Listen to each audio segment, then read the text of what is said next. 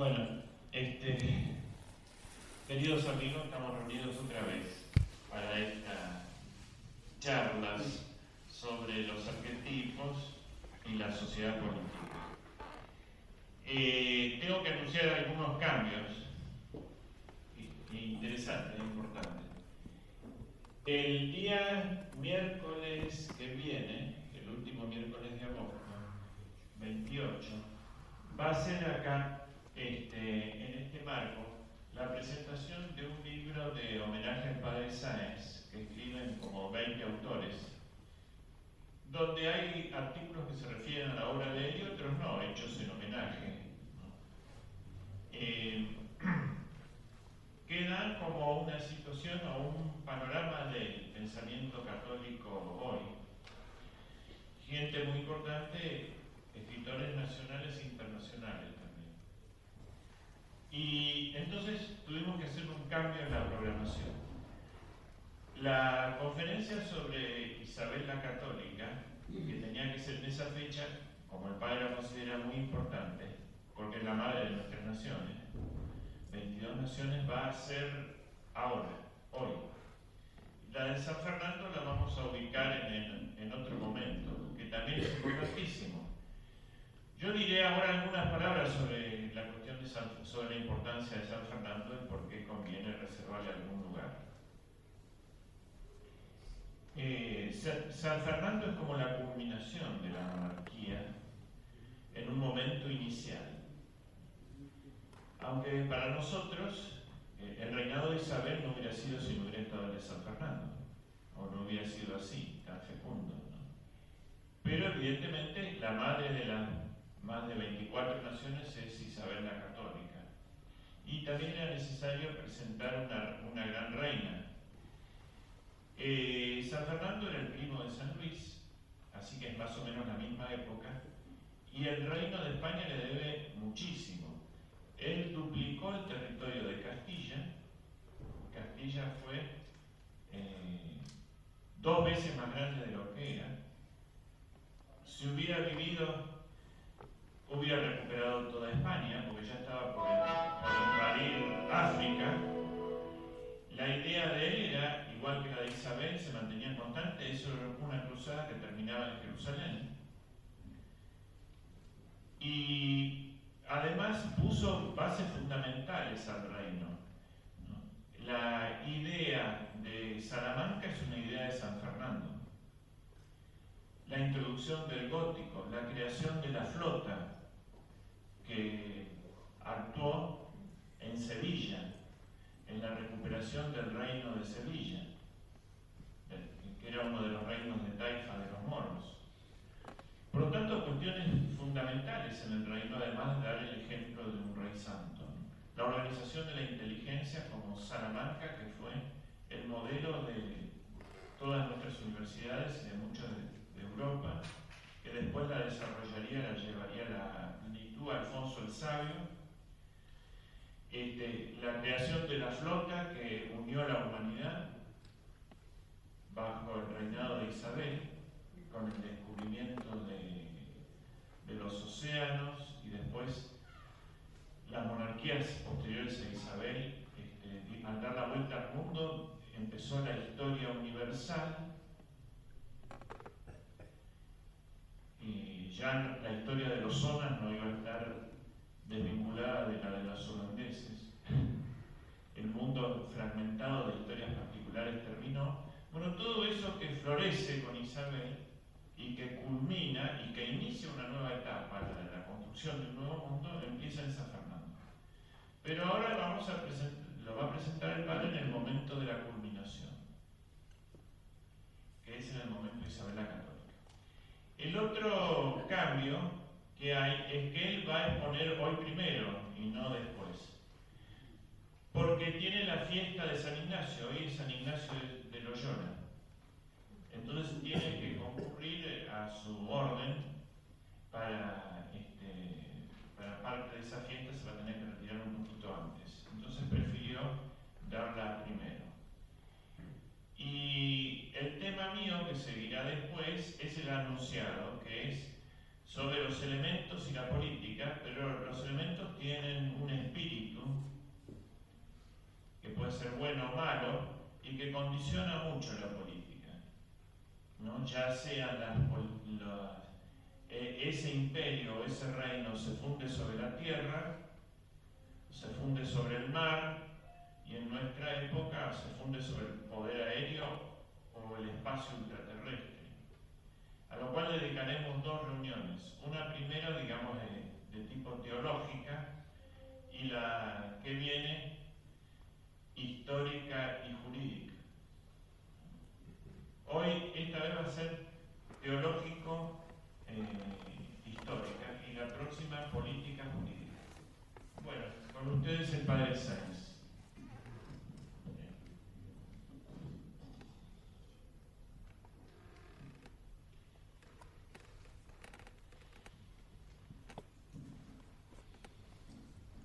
Fernando e Isabel fueron quienes pusieron las bases de la España moderna.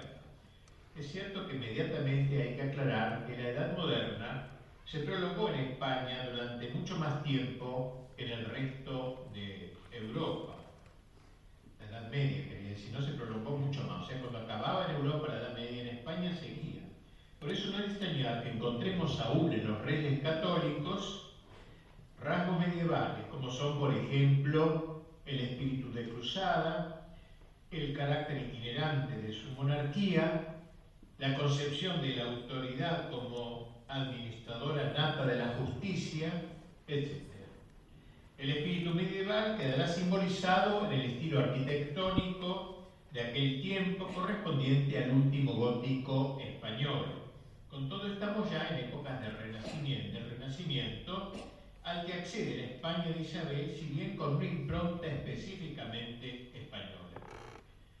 Resaltemos de entrada la nobilísima prosapia de Isabel, porque sin duda no había dejado de influir en su temperamento, su árbol genealógico, empalma con Alfredo el Grande, Guillermo el Conquistador, los reyes ingleses Plantagenet, eh, San Luis de Francia y sobre todo San Fernando de Castilla, cuya corona de oro, reluciente de piedras preciosas, llevaría Isabel sobre su frente en ocasiones solemnes.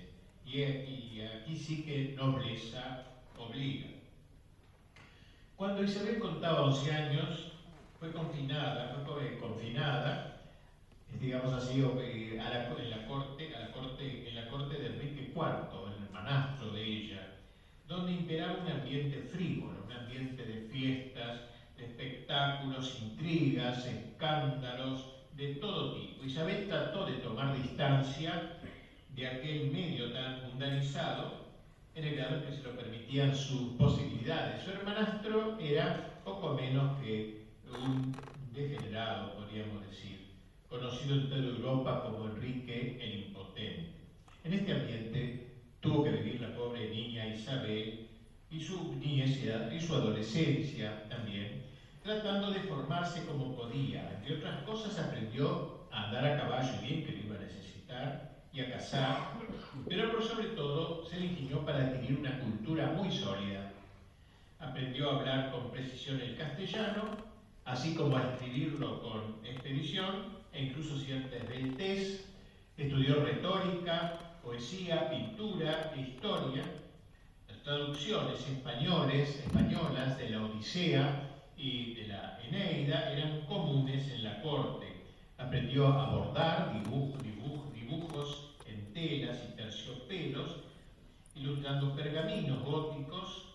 Todavía se conserva en la Catedral de Granada un misal decorado por ella, así como ornamentos, etc. Eh, y gracias a maestros de la Universidad de Salamanca aprendió también la filosofía de Aristóteles, algunos elementos y de Santo Tomás de Aquino. Es decir, una formación para una reina futura realmente notable, ¿no es cierto? Nuestras reinas más caseras no tienen esta formación. Había heredado de sus padres el gusto por las canciones populares, en aquel tiempo no eran obviamente rockeras, ¿no? porque gracias a esas canciones populares conoció la heroica resistencia de sus antepasados en las cruzadas contra los infieles. De ahí la afición que siempre mantendría eh, hacia los libros de, por los libros de caballería. Le gustaba mucho la caballería.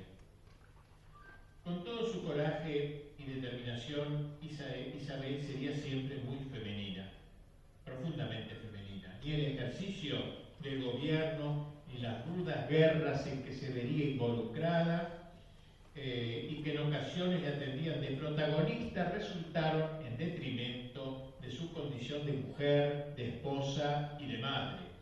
Es cierto que su matrimonio con Fernando fue decidido eh, más por motivos políticos que por verdadero enamoramiento. Sin embargo, lo hizo y de manera entrañable. Y aunque Fernando, a pesar de amarla sinceramente, le fue infiel en diversas ocasiones, ella, más allá del justo celo que semejante actitud encendía en su alma tan delicada, le mantuvo la exclusividad del amor, tratando de que el hogar se cimentase en un sólido vínculo conyugal. En, los, en su testamento, en los testamentos de ambos, Fernando y Isabel, dispondrían que sus cuerpos fuesen sepultados uno junto al otro para que, como diría Isabel, el ayuntamiento que tuvimos viviendo, espero que lo tengan y representen nuestros cuerpos en el suelo. Y así es que hoy yacen en la capilla real de Granada. Amor conyugal, pero también delicado amor maternal, ya que Isabel veló cuidadosamente por la formación de sus hijitos y se ocupó de la educación de cada uno de ellos, ofreciéndoles el ejemplo de su conducta y custodiando la atmósfera del hogar y de la corte, de modo que no se repitiese la triste experiencia que ella debió eh, arrostrar en lo de su hermanastro. Les enseñó las normas del trato social, la literatura, la música, y a las hijas mujeres los inició en el uso, en el bordado, pero sobre todo procuró que recibiesen una formación integral, cristiana y humanística. Sus hijos llegaron a dominar con maestría el latín, suscitando la admiración de humanistas tales como Vives y Erasmo. Mas Isabel no fue una mujer común, no solo una esposa y una madre ejemplar, fue también una reina. Aunque era sencilla en su fe, en sus gustos, en su vida privada, Sabía bien que sus súbditos, particularmente como consecuencia del largo trato, del largo contacto con los moros, amaban el brillo de la corte. Los moros eran muy entusiastas del brillo de, los que sus jefes. Ella también. Y la ceremonia majestuosa, no por soberbia, sino porque quería exaltar el, cargo que ella tenía de reina.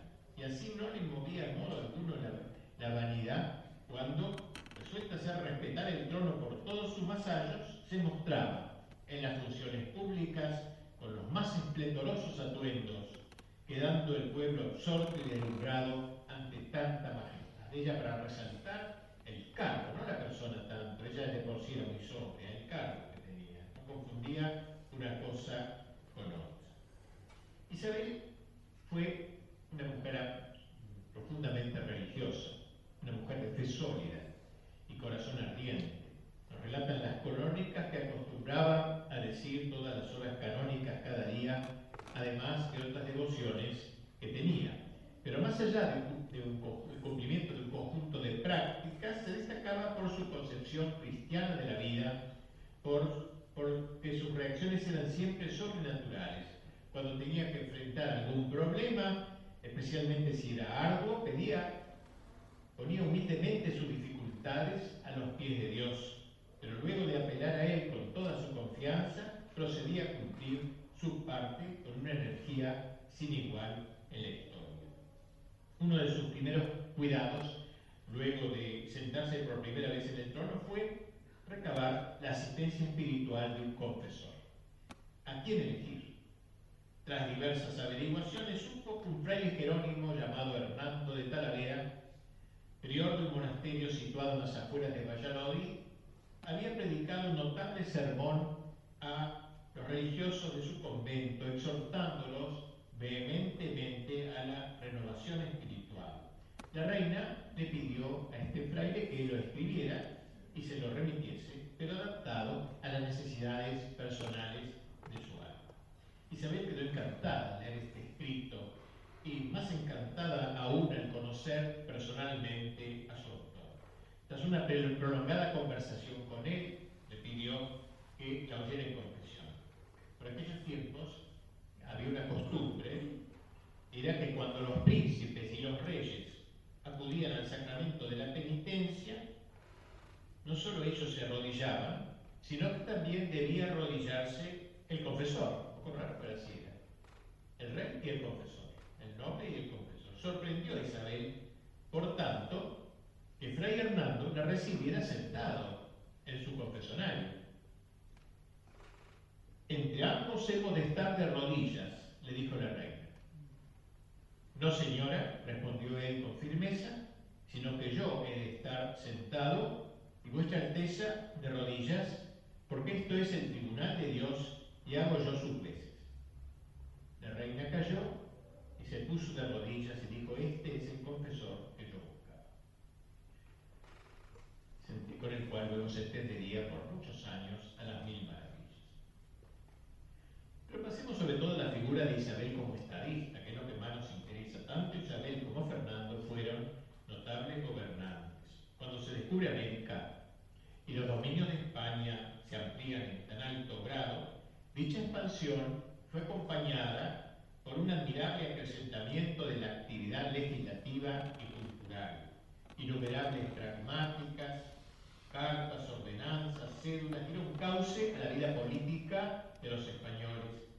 Entre las promulgadas entre 1492 y 95 merece contarse las que regulaban los estudios en la Universidad de Salamanca, las penas contra los blasfemos, la declaración de los requisitos necesarios para que los listados ocupen cargos en la justicia, los privilegios de los clérigos, las normas para la venta y la medida de paños y sedas, las penas que merecían los pecados contra natura, las multas por juegos prohibidos, etc. Como puede verse, hubo un verdadero monumento legislativo en este tiempo.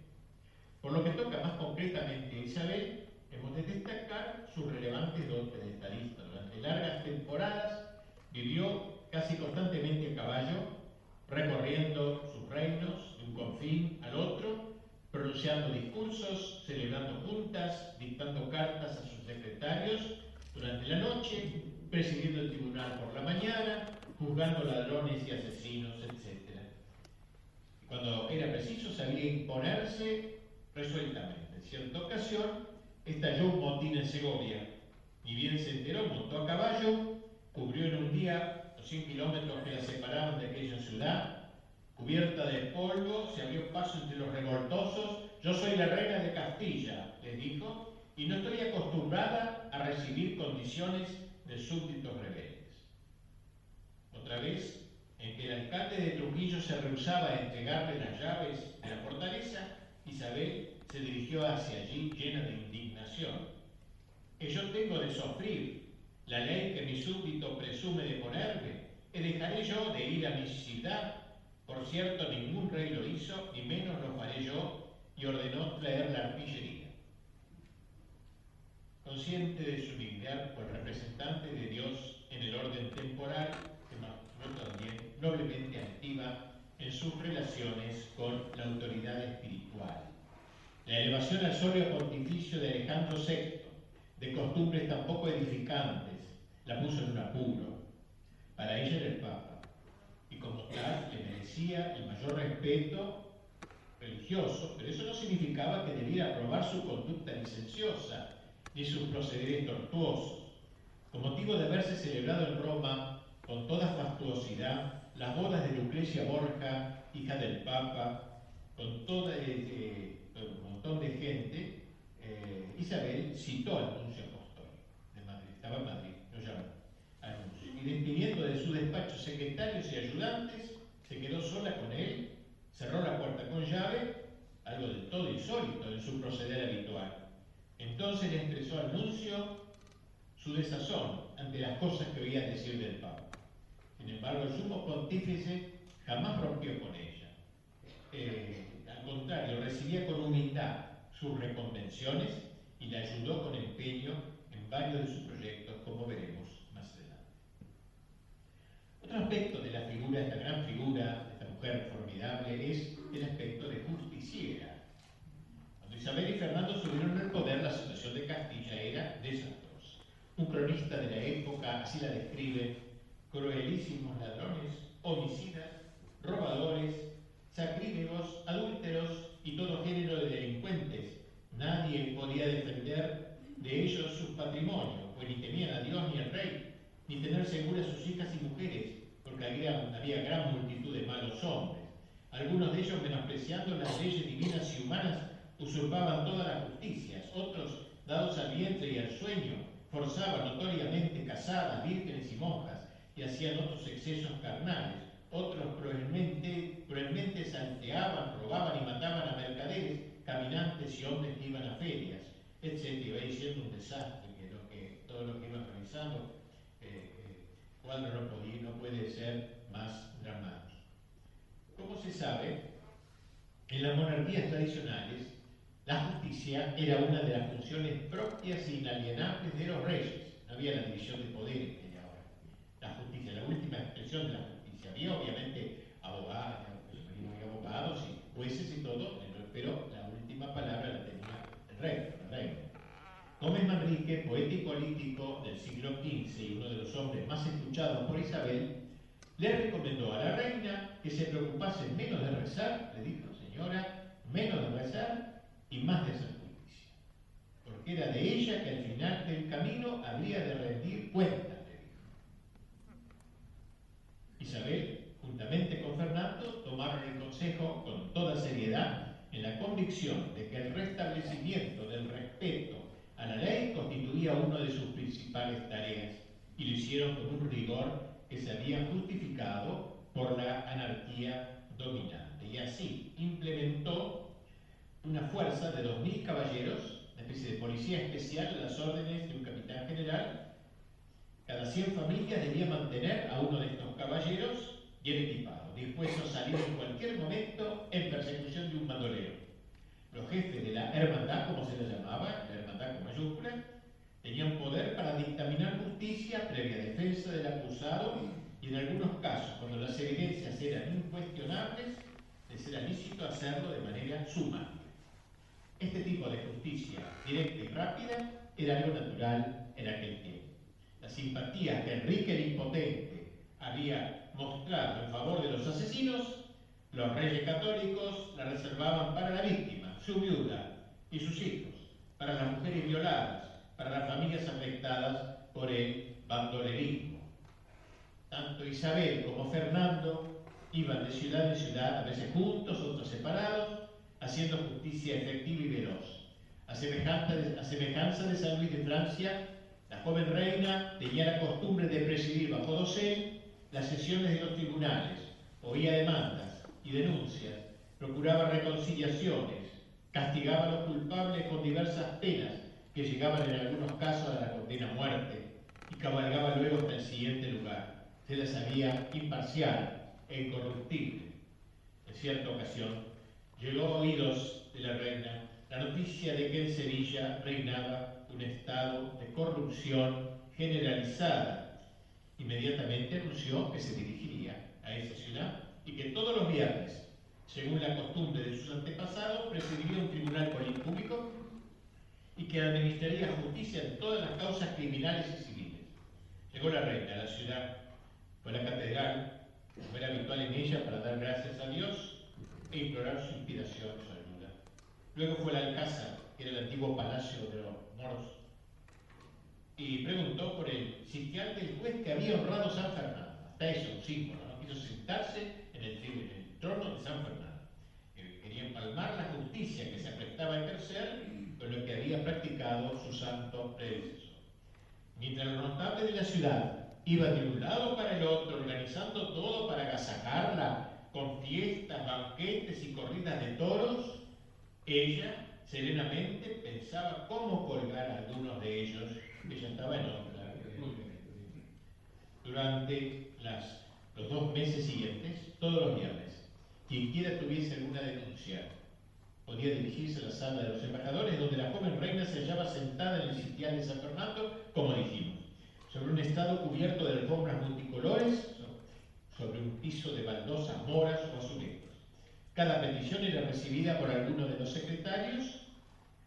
Este la confiaba a uno de los consejeros de la reina, sentados a su lado, aunque nivel inferior, quienes debían examinar el caso diligentemente y pronunciar su veredicto en el plazo de tres días, nada de mantenerlo año y año, tres días.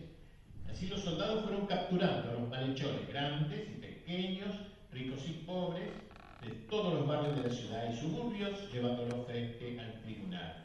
Quienes resultaban condenados podían siempre apelar a la reina como última instancia. Los principales delincuentes fueron colgados sin mayores ceremonias, después de darles tiempo para confesarse. Cuando se percataron de que la cosa iba en serio, algunos malhechores poderosos se acercaron a la reina con buenas palabras, con halagos, intentando sobornarla para tratar de que amainara su intento. No sabían con quién estaban tratando. Se se mostró inexorable. Y entonces aún aquellos que no habían sido denunciados comenzaron a huir de sus casas por la noche. Y así quedó limpia la ciudad. Durante el gobierno de Isabel, los jueces y funcionarios fueron honrados, porque eran verdaderos jueces, no venales.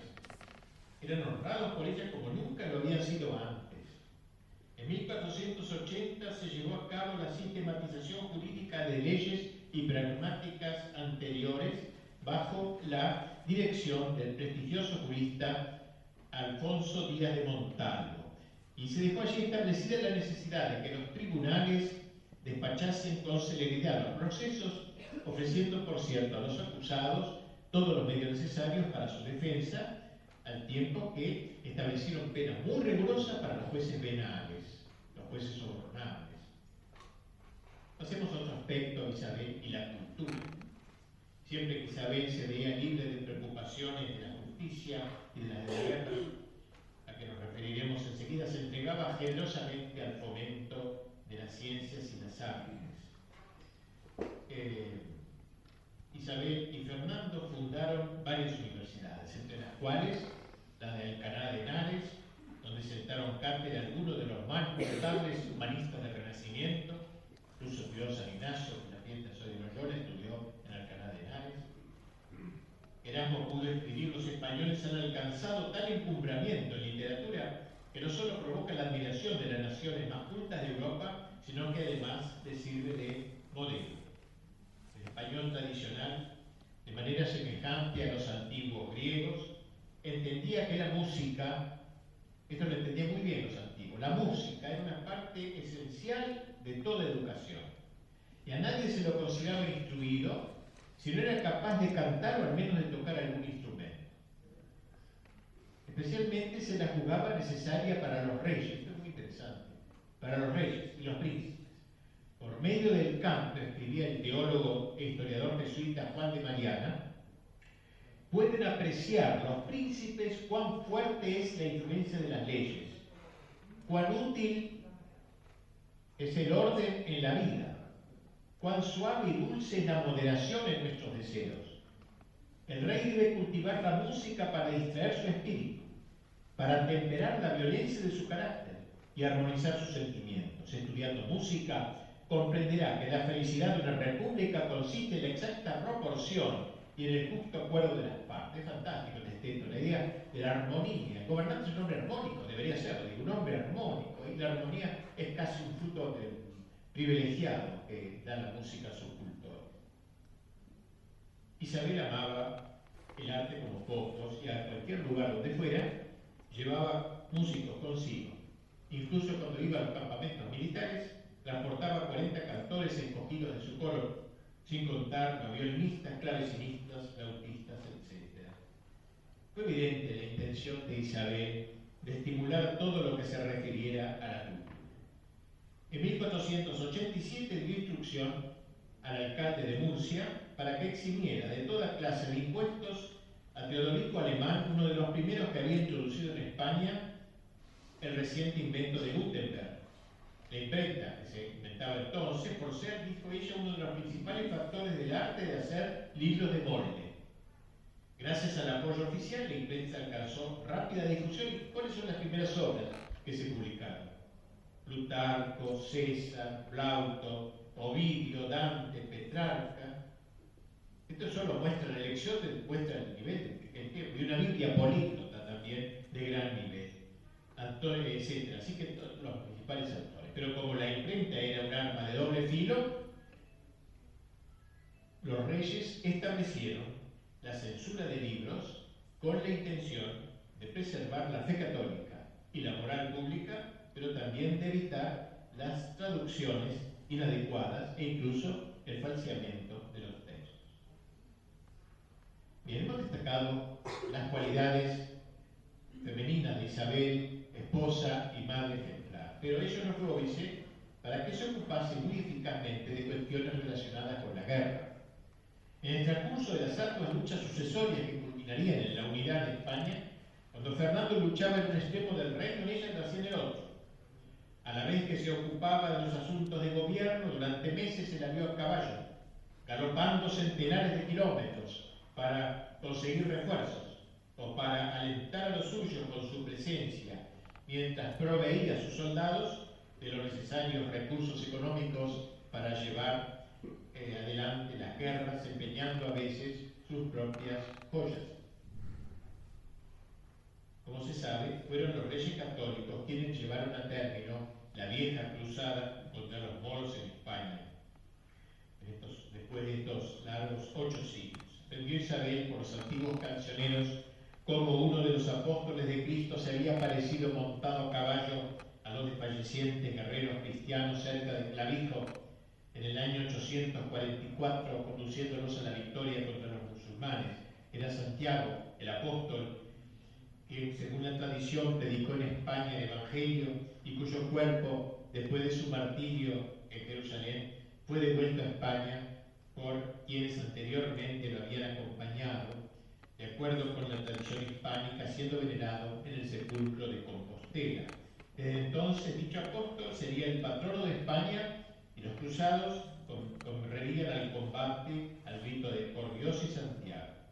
Tras siglos de lucha, decíamos, y así nos acercamos a la época de Isabel, el poder político de los musulmanes había quedado reducido al rico y poderoso reino de Granada a lo largo de la costa del sur, donde permanecieron acantonados como constante amenaza de los reinos católicos de Castilla y Aragón, ya que en cualquier momento podían traer del África nuevos contingentes, como lo habían hecho anteriormente, y reconquistar España.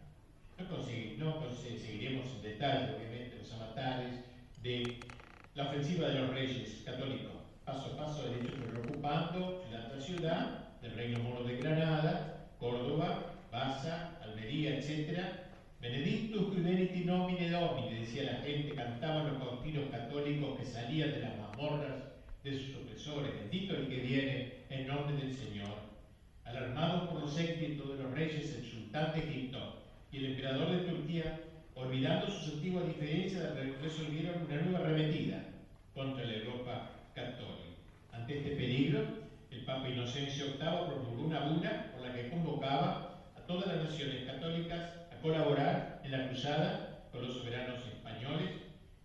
Si bien el llamado no tuvo todo el eco que se esperaba, con todo llegaron voluntarios de varias naciones, franceses, ingleses, irlandeses y de otros países, integrando el ejército de más de 50.000 hombres que ahora Fernando lanzaría contra los moros.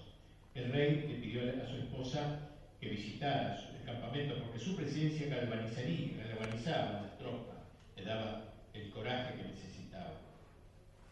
La conquista de Granada fue el acto terminal de la campaña.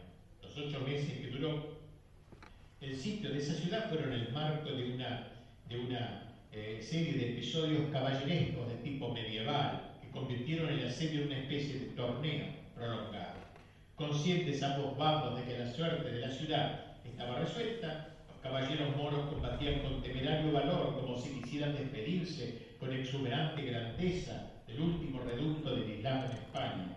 Su heroísmo encontró una réplica igualmente gallarda en los caballeros cristianos que prodigaron hazañas que pasarían al romancero la reina Isabel atendía personalmente todo lo relativo a la intendencia, con, sentido de caridad, había montado un hospital de campaña, el primer hospital de sangre de la historia, al que llamaron el Hospital de la Reina. Y en torno al campamento también, desde donde se dirigían las operaciones médicas, comenzó a edificarse una ciudad en torno a Granada, una ciudad entera. Los oficiales quisieron llamarla Isabela, de material y todo, es como ella lo hizo propuesta para mostrar a los de acá no nos movemos hasta que los echamos. Si no, hace un cuartel nomás, no, no, una, una ciudad. La quería llamar Isabela, pero la reina no quiso, proponiendo el nombre de Santa Fe. No la atención a la virtud teologal de la fe, sino una santa del camino de Santiago Sepois, la santa francesa, a la cual la reina tenía mucha devoción. Pero también, de cierto modo, habrá pensado en la fe católica que estaban defendiendo. Psicológico que esta obra produjo en los moros al ver que estaba edificando toda una ciudad en torno a Granada fue decisivo. Sea, no dudaron de la determinación de la reina de vencer o morir, de apoderarse de la capital mora.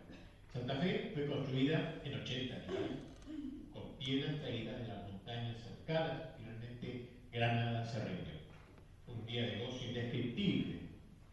La reina Isabel, el rey Fernando, el príncipe Juan, su el cardenal Mendoza, fray Hernando de Talavera, aquel monje que no se quiso arrodillar, los más preclaros capitanes del ejército, vistiendo sus mejores galas, eh, ataviados algunos a la morisca, incluso imitando a los jefes musulmanes, todos mirando las imponentes torres de la Alhambra. De pronto se escucha un clamor unánime, al tiempo que se disparan bombardas y morteros, se el tambor, ruido el sonido de tambores. En la torre más alta del Palacio Moro, la Torre de la Vela, se ha alzado por tres veces la cruz de Cristo e inmediatamente también por tres veces el pendón de Santiago y el estandarte real. Un de armas grita Santiago, Santiago, Santiago, Castilla, Castilla, Castilla, Granada, Granada, Granada, por los muy altos y poderosos reyes de España, don Fernando y don Isabel. Reina emocionada reclinó su cabeza sobre el hombro del rey. Entonces se cantó solemnemente Tedem con disparos de artillería, sonar de trompetas, en duro contraste con este gozo tan grande, estaban los jefes moros, Boabdín el comandante, acompañado de su séquito, se acercó a Fernando, intentando besarle la mano, pero este no consintió. Tras breves palabras, luego de besar las llaves de Granada, el rey moro se la entregó a Fernando, quien las pasó a Isabel, la cual se le dio al príncipe don Juan y este al duque de Tendilla, que acababa de ser nombrado alcaide de la Alhambra. Eran las 3 de la tarde del 2 de enero de 1492. Desde entonces las campanas de las iglesias de Granada hacen sonar tres toques a esa exacta hora.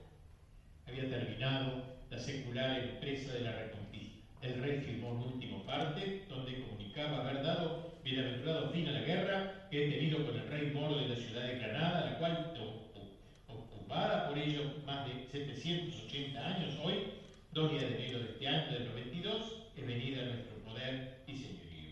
Entre los testigos de esta escena solemne, andaba merodeando por la corte de los reyes un personaje cuya estatua ha sido retirada de Buenos Aires, se llamaba Cristóbal Colón. 1492 Cuatro días después de la los reyes entraron en la ciudad y tras oír misa solemne se dirigieron a la Alhambra, se sentaron en el trono de los moros, los emires. Fue este sin duda uno de los días más felices de la vida de Isabel. Fernando escribió a Roma anunciando la buena nueva. El Papa y todos los cardenales fueron a la iglesia española de Santiago para dar las gracias. Bien, así entonces hemos estado viendo motivos hemos, eh, eh, sobre todo esta victoria sobre Boabdil. Eh, aquí hubo un problema el más judío, yo no puedo tratar todos los temas Isabel, pero alguna petadora se la acusa de eso, de atacar a los judíos.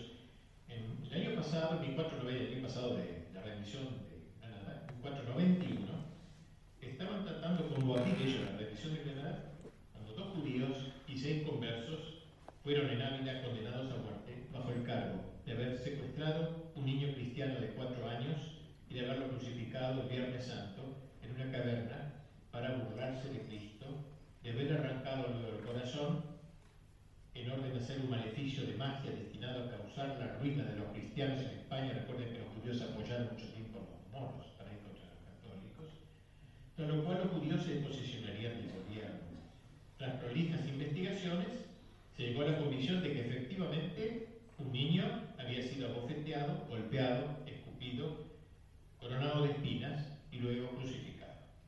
El asunto fue sometido a un jurado de siete profesores de Salamanca, y declararon culpables a los imputados. Hubo un segundo jurado en Ávila que confirmó el veredicto. Los culpables fueron ejecutados el mismo mes en que se rindió Granada.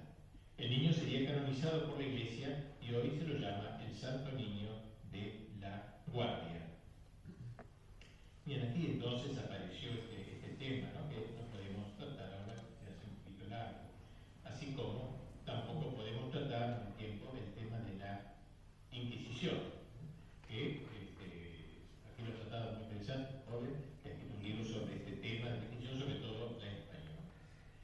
Eh, bien, vamos a ir terminando para no quitar tiempo a los próximos expositores. Es indudable que la Inquisición, digamos, solo para aludir a esto, ha de haber cometido graves errores, salud y justicias cometidas, pero sin embargo, como afirmaba José de Mestre, si debemos juzgar a una institución, no solo por los daños que pueda causar, sino también por lo que evitó, es preciso admitir que la Inquisición fue benéfica a España porque durante su larga existencia salvó más vidas que las que destruyó. ¿eh? Este, incluso algunos inquisidores fueron asesinados por los herejes y hoy son santos de la iglesia. Pero como dijimos, este tema lo obviamos. Pero un aspecto que no puedo obviar es la relación de Isabel con la reforma católica. Los reyes católicos no se preocuparon tan solo de extirpar el error, sino también y sobre todo de coadyuvar a la reforma y purificación de la iglesia. Para el logro de este proyecto, esto me, encanta decirlo, pero es muy importante, de lo que es un rey católico, una reina católica, jugaron esencial ellos que España, sobre todo ella, ¿no? que España pudiera contar con un grupo de buenos obispos. Siempre digo eso, hoy más que nunca. No hay otra solución para la Iglesia Católica, esta crisis tan grave, que buenos obispos y buenos seminarios, no hay otros. Ellos lo entendieron cinco siglos atrás también. Así, que estaban buscando buenos obispos, aunque del poder político, no importa, tenía que ver con el poder religioso. Obispos dotados de lucidez y de coraje, capaces de impulsar la restauración moral de la sociedad. Y así entonces, en orden al nombramiento de los mismos, consideraron idóneo una doble práctica, es a saber, la presentación, de presentación de los antiguos reinos y de patronato para los nuevos. La otra alternativa, dejar a la sede de Roma, plena libertad. En los nombramientos era altamente peligroso, habiendo una corte de Alejandro VI, renacentista, poco mundana y todo eso y con frecuencia de ahí se optaba por elegir hijos o nietos, qué sé yo, de cardenales, es triste decirlo, pero también, o por funcionarios de la curia romana que ni siquiera sabían dónde quedaba España. Pero ellos dijeron, no, no, esto no lo vamos a aceptar, porque ellos tenían el respeto del orden, del poder que ellos tenían, no eran monaguillos de la iglesia. El empeño que Isabel puso en este asunto era, como se obvió, por razones básicamente religiosas. En orden a concretar este proyecto que quería ella tenía siempre a su alcance un cuaderno, parece increíble, un cuaderno, donde escribía cuidadosamente los nombres de los sacerdotes que iba conociendo, todos sus viajes. Sacerdotes de mayor cultura, honestidad eh, y méritos, de vida espiritual, sabiduría. Y en base a este listado iba presentando y cubriendo los diversos cargos de la diócesis. ¿Qué quiere imaginar un rey haciendo en un cuaderno listas buenos posibles obispos.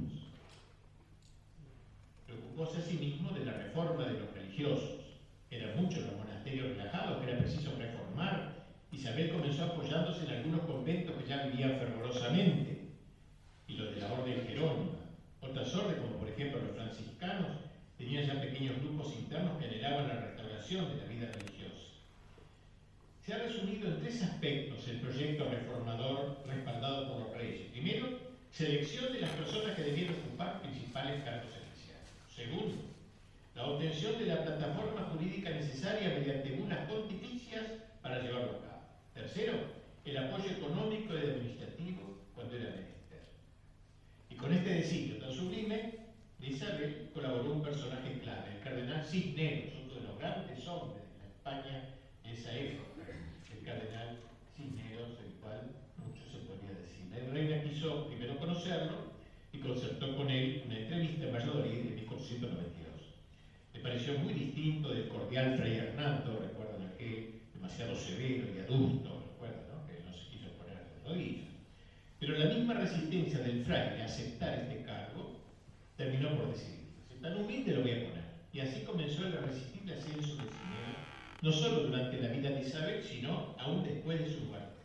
Fue luego elegido provincial de Castilla y a lomo de mula recorrió toda España restaurando la disciplina religiosa de los conventos de su orden primero y luego por inducción de la reina de otro convento de varones y de, de Al morir en 1495 el cardenal de Toledo, Cinero fue elegido para relevarlo, no sin nueva resistencia de su parte.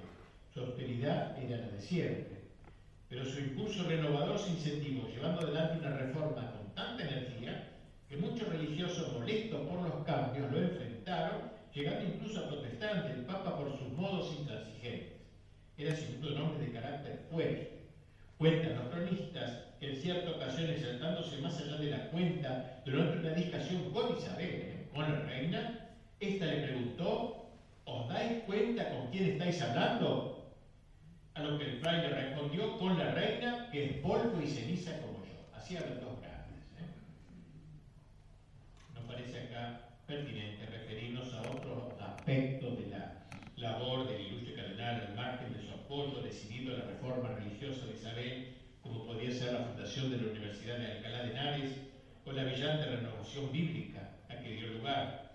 Señalemos solo que la autorreforma de la Iglesia en España, que tuvo en él a su principal gestor, precedió en casi un siglo al Concilio de Trento y en medio siglo a la aparición de la reforma protestante e inventó el protestantismo en España, no entró en.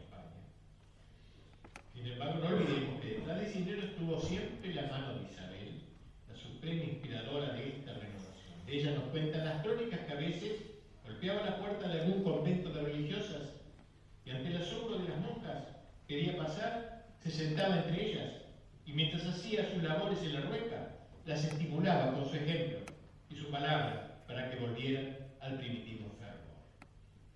De esta reforma católica de España, en menos de un siglo surgiría la obra maestra de la caridad con San Juan de Dios y sus hermanos, la obra maestra del sacerdocio y la literatura espiritual con San Juan de Ávila, la obra maestra del apostolado con San Ignacio de Loyola y su compañía, la obra maestra de la contemplación y la mística con San Juan de la Cruz, Santa Teresa y sus carmelitas. ¡Qué época!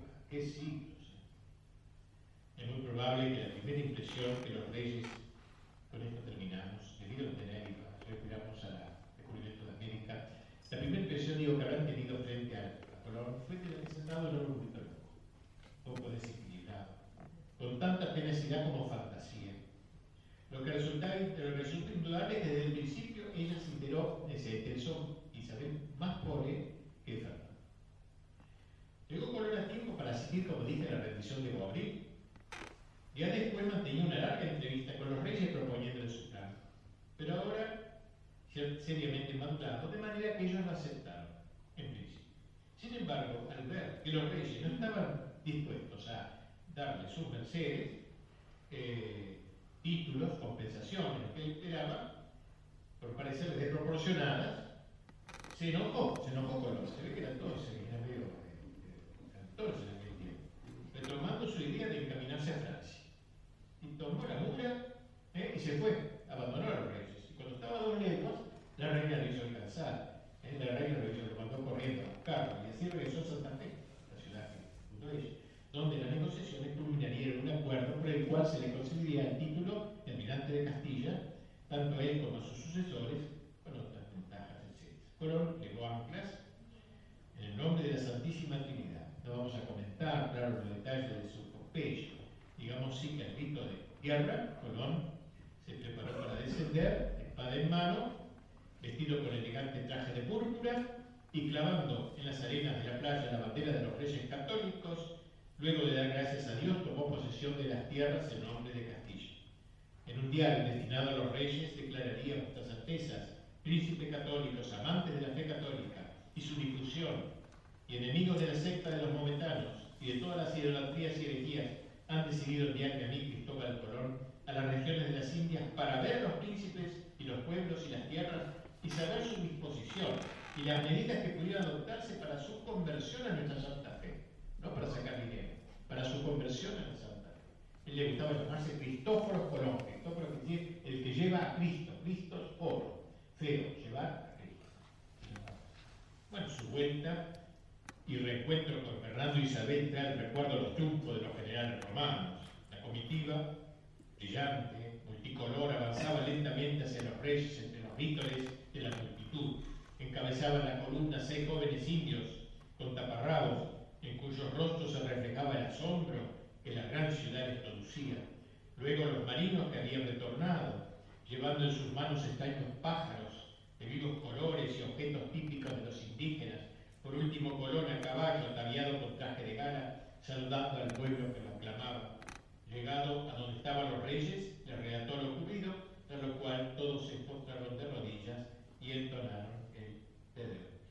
El descubrimiento de América fue una ocasión para que se pusiera más de manifiesto, si cabe, el amor cristiano de Isabel por sus vasallos, máxime cuando cuando estos eran tan desvalidos. Sin ninguna duda fue sobre todo ella quien infundió el sentido misional a la conquista, apadrinando juntamente con Fernando y el príncipe Juan a los indios que Colón llevó a España. Su preocupación evangelizadora fue inmensa, se puede ver en los textos lindísimos en donde las instrucciones que daba también a los enviados allí ella elegía personalmente a los religiosos que iban a las Indias, los elegía especialmente para Por eso Pío XII, en 1951, refiriéndose a las normas dictadas por la gran Isabel, dice, por las que llamamos, para los que llamaba sus hijos de América, dijo que tuvieron impregnadas, dice el Papa, de un concepto profundamente católico de la vida. Bien, rey se enferma gravemente, consciente de su estado, el 12 de octubre de 1504, justamente a los 12 años, 12 de octubre de la llegada de Corona a las Indias, a propósito lo hizo, hace el testamento. Ese día. Y dice, dice, elige esa fecha, se dice que eligió la fecha por la memoria.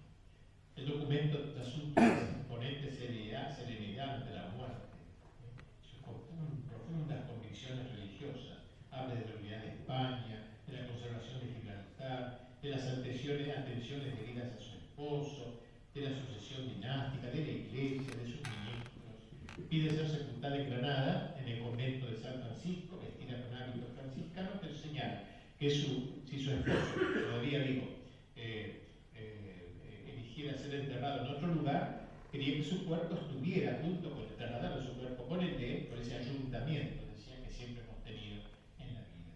Dispone una cantidad para la sustentación del rey, no puede ser tanta como su señoría merece y yo deseo, eh, y, y todo lo que eh, de ella. Tres días antes de morir hizo algunos anexos al documento donde, entre otras cosas, encarga a Fernando y a sus sucesores que nombren una junta de letrados y personas doctas para que recopilen todas las leyes del reino en un solo cuerpo, en un código digamos así, y agrega especiales recomendaciones el trato que hay que dar a los indígenas del conjunto, rogando al rey y, para que no consientan ni den lugar a que los de las Indias, eh, ganados y por ganar, reciban agravio alguno en sus personas y bienes, sino que sean bien y justamente tratados y si algún agravio hubiese recibido, se les remediase y Luis Suárez resume así las últimas voluntades de la reina, pieza histórica y humana de primer orden, de sus páginas emerge poderosa ley católica que vida fue el eje en torno al cual giró el entero pensamiento de la el 26 de noviembre de 1504 expiró. Tenía 53 años y había cumplido casi 30 años desde que subió al trono. La comitiva de duelo partió de Medina del campo mientras el pueblo en un silencio dolorido se agolpaba a su paso, atravesó las tierras de Castilla, tan llenas de reminiscencias para ella, en todas partes grandes multitudes. Eh, eh, casi un mes duró la marcha por las tierras de Castilla hasta que por fin llegó a Granada esa ciudad, había escrito la reina, que la tengo en más que mi vida. Tal como lo deseó, fue enterrada en el monasterio de San Francisco de la Alhambra, cuando muere Fernando, cumpliéndose otra de sus voluntades, sus restos serían